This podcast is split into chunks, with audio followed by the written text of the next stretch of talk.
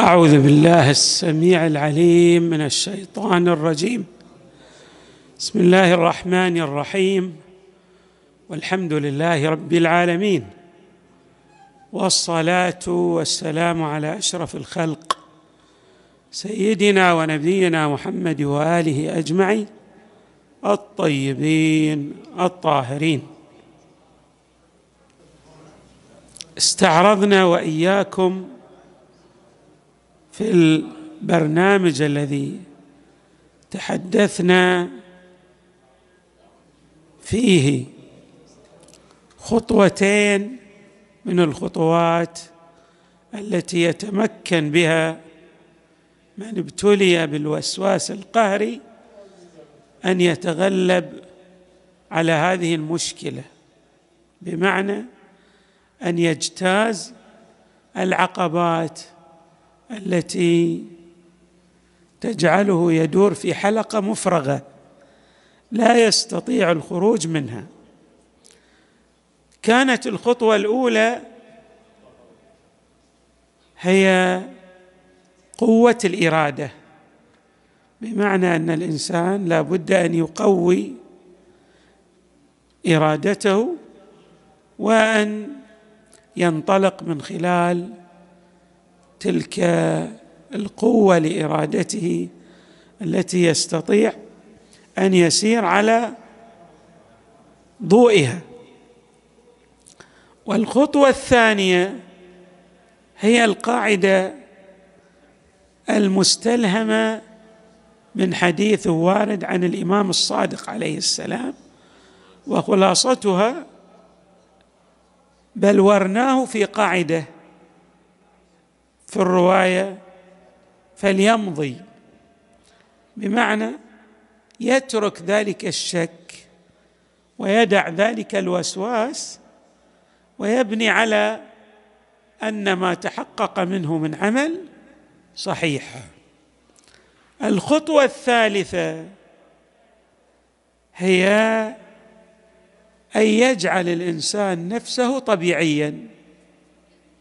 ما معنى أن أكون طبيعيا؟ أكثر الناس يسيرون على وفق.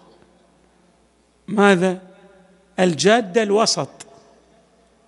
أكثر الناس عندهم مسار في طهارتهم في إنجاز أمورهم بل حتى المتدينين الأكثر منهم يعني في أمور العبادات بالخصوص الصلاة والطهارة تراهم يسيرون على النحو الوسطي يعني يكبر ويصلي بالنحو الطبيعي. يتوضأ بالنحو الطبيعي يغتسل بالنحو الطبيعي. أيضا عليك أن تسير في هذا الاتجاه يعني أن تواكب الأكثرية الكاثرة من الناس. تراهم عندما يريدون أن يتو... عندما يريد أن يتوضأ أحدهم يعني على الأعم الأغلب لا يستغرق وقتا طويلا. يستمر إلى الساعة والساعتين والثلاث ساعات كما يفعل الوسواسي وإنما دقائق محدودة لو افترضنا. ثم ينتهي من وضوئه. وهكذا في غسله أيضا دقائق محدودة وينتهي من غسله. يعني لا يستغرق الغسل والوضوء أكثر من دقائق محدودة. فإذا رأى نفسه يعني في وضوئه في غسله يستغرق أكثر مثلا من خمس دقائق فليعلم أنه أصيب بالوسواس القهري. لا ينبغي أن يطيل في غسله وفي وضوئه أكثر من هذه المدة يعني في الحد الأعلى. ثم إذا علم بأنه يجتاز هذه المدة فيحاول أن يعالج نفسه. اذا ما معنى الحد الوسط؟ الحد الوسط الذي عليه الغالبية من الناس. وهذا الحد الوسط عند الحكماء في المجال الأخلاقي هو فضيلة يعني أن يكون الإنسان يتصف بالفضيلة معنى الاتصاف بالفضيلة أن يكون في الحد الوسط. لا ينخفض عن الحد الوسط ولا يرتفع عن الحد الوسط. الانخفاض ماذا يسمى؟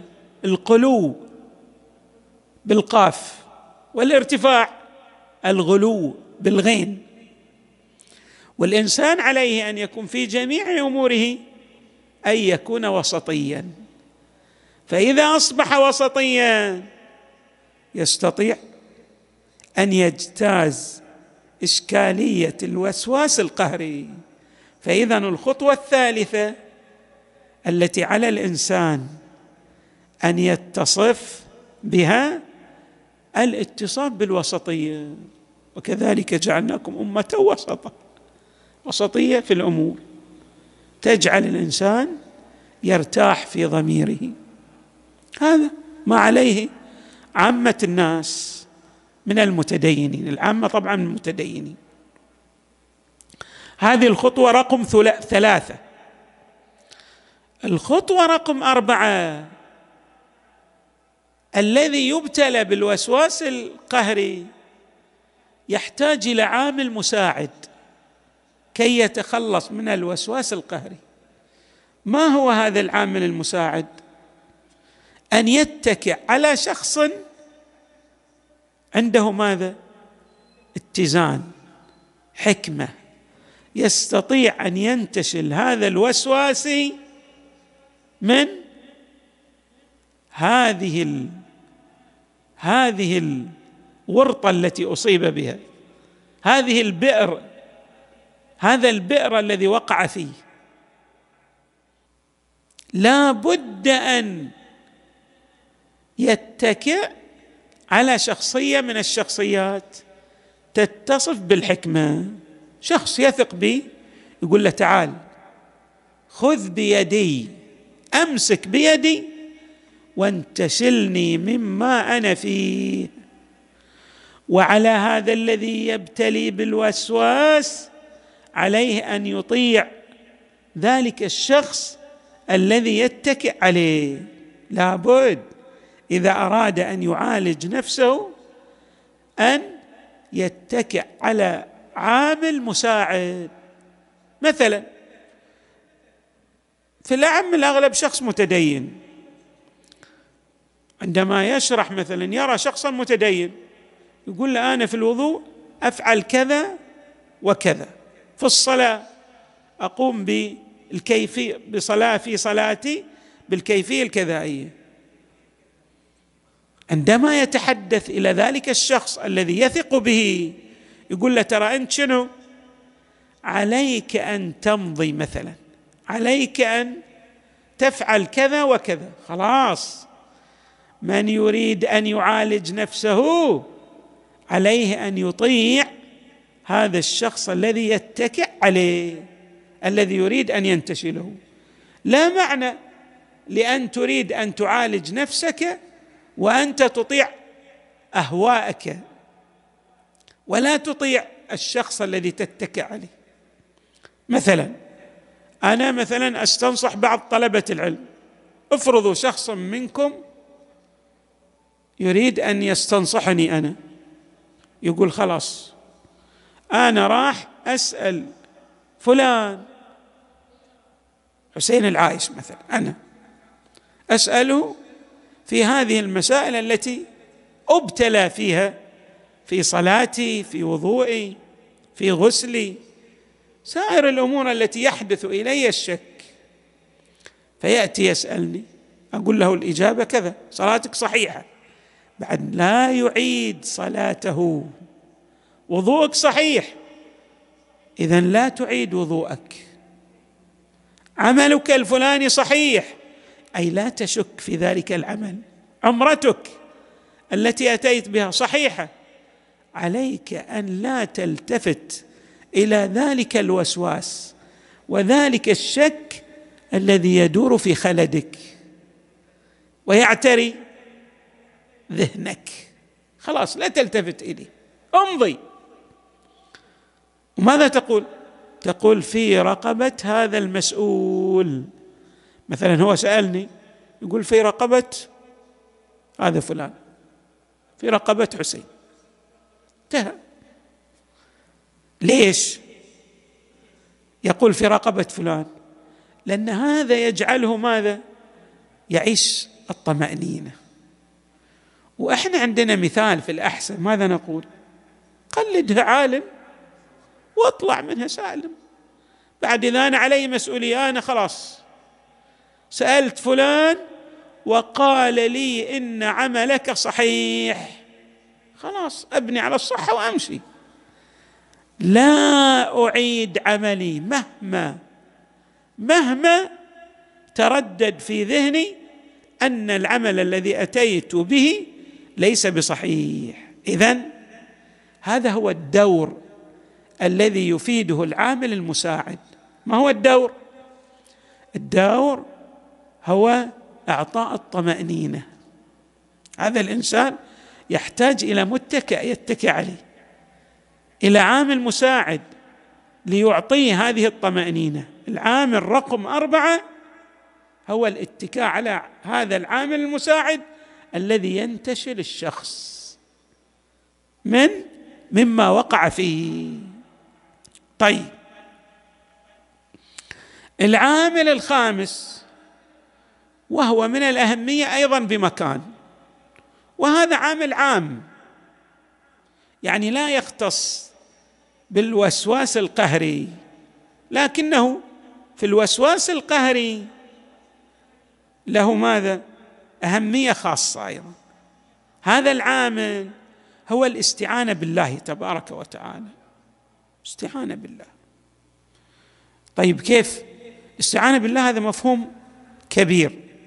نريد أن نفصل كيفية الاستعانة بالله. الله عندما يقول مثلا واذكروني أذكركم. أو يأمرنا بالاستعانة به في الصلاة. إحنا في الفاتحة ماذا نقول؟ إياك نعبد وإياك نستعين.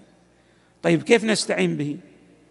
نضع في خلدنا أن القوة المطلقة لله وأن الله تبارك وتعالى يمدنا بالطاقة.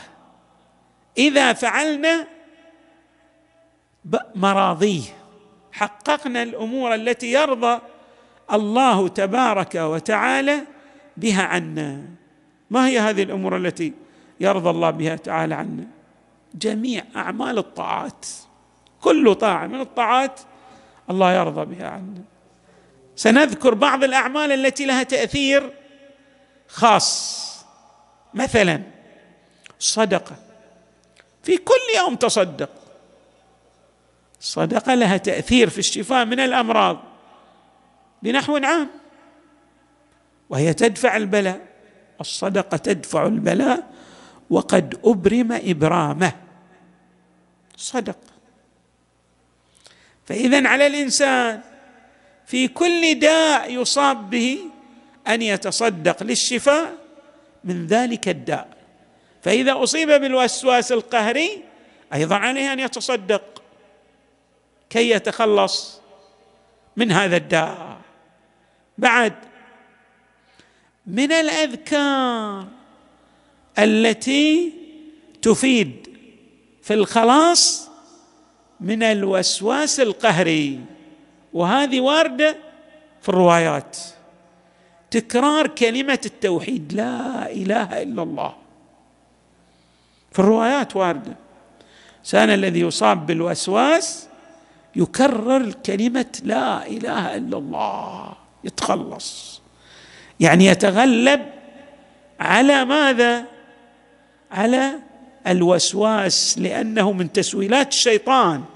فعندما يذكر المؤمن الله تبارك وتعالى بكلمة التوحيد تاتيه طاقة هائلة من الحق تبارك وتعالى تمنع عنه ماذا؟ كيد الشيطان. إن كيد الشيطان كان ضعيفا.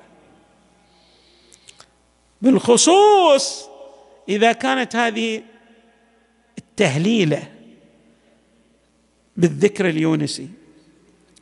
أي لا إله إلا أنت. سبحانك إني كنت من الظالمين. هذه لها تأثير جدا. لأن النهاية فاستجبنا له ونجيناه من الغم وكذلك ننجي المؤمنين. فإذا الإنسان عليه أن يسجد يكرر هذه التسبيح والتهليل. هذا في تسبيح وتهليل.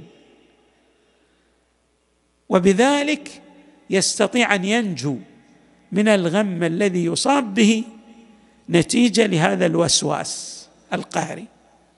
اذا هذا التسبيح والتهليل له فوائد كثيرة. من فوائده؟ أنه إذا أدمن عليه الإنسان في حالة السجود يتخلص من كثير من الإشكاليات. ومنها ماذا؟ تخفيف الآثار التي يصاب بها للوسواس القهري. أيضا من الأذكار الهامه الاستغفار. استغفروا ربكم إنه كان غفارا. استغفار له تأثير. نحن ذكرنا أن الإنسان يصاب بالوسواس القهري في بعض الأحيان نتيجة لاقترافه بعض الذنوب. يعني كمؤمن الله تبارك وتعالى يعاقبه في دار الدنيا. أثر وضعي لبعض الذنوب التي اقترفها. فهو يتخلص من آثار الذنوب بأي شيء؟ بكل عمل صالح.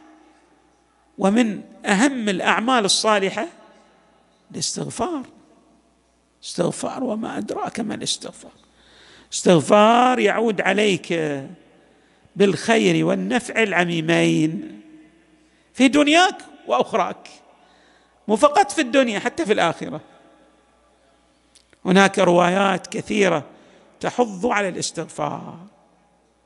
بل في حياة مولانا الإمام الكاظم عليه السلام تذكر الروايات كيف أنه كان كثير الاستغفار كثير الاستغفار. النبي صلى الله عليه وآله لا يجلس في مجلس من مجالسه إلا ويستغفر الله تعالى.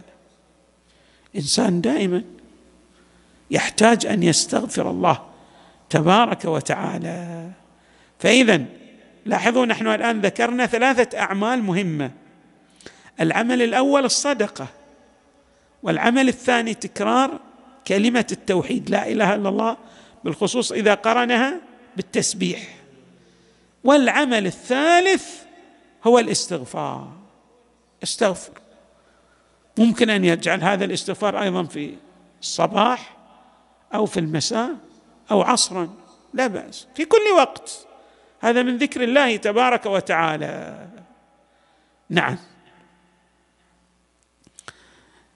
العامل السادس والذي نريد أن نختم به هذه الحلقة. الإنسان عنده أيضا طرق.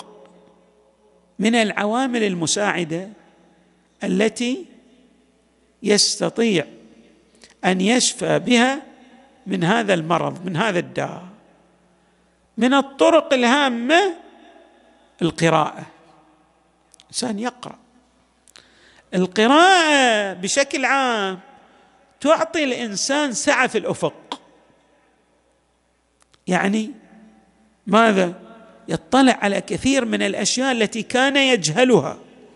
فإذا اتسع ذهن الإنسان بعد لا يبقى في حلقة مفرغة كما عبرنا وإنما يصبح له امتداد.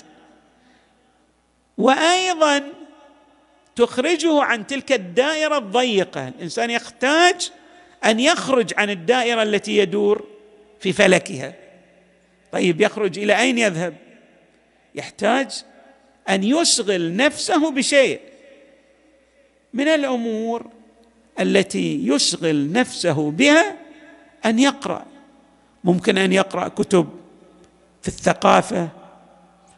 حتى في لو مثلا عنده تخصص من التخصصات فلنفرض أنه مهندس في مجال محدد طالب علم ويحب بعض التخصصات محترف.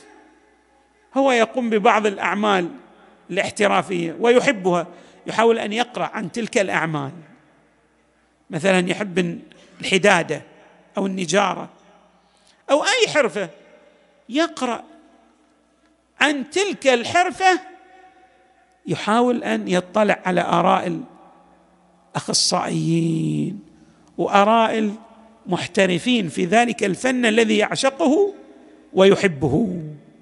هنا يزداد أفقه سعة ويخرج عن تلك البوتقة الضيقة التي حشر نفسه في زاويتها.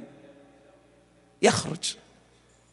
وإذا خرج خلاص ارتاح باله وهدأت نفسه واطمأن في سريرته. يعني ما صار يؤثر عليه. ذلك الوسواس القهري يضغط عليه يقول افعل افعل افعل افعل يكرر عليه.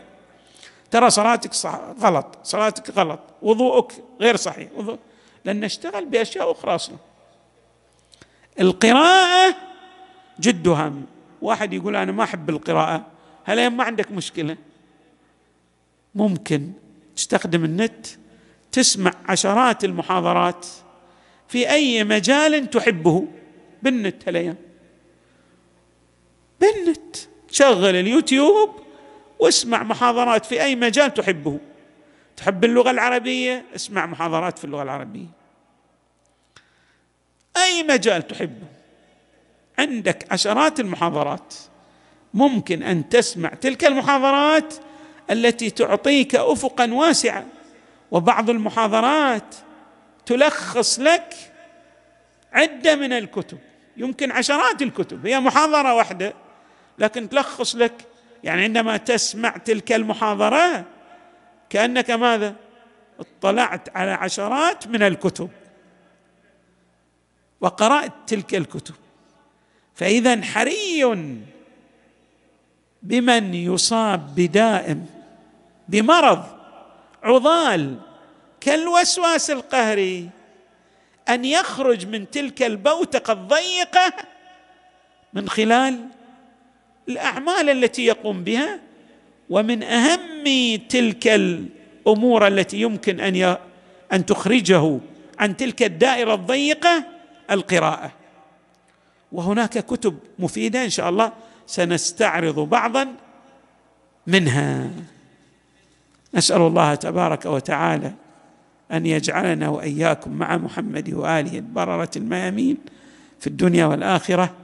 والحمد لله رب العالمين.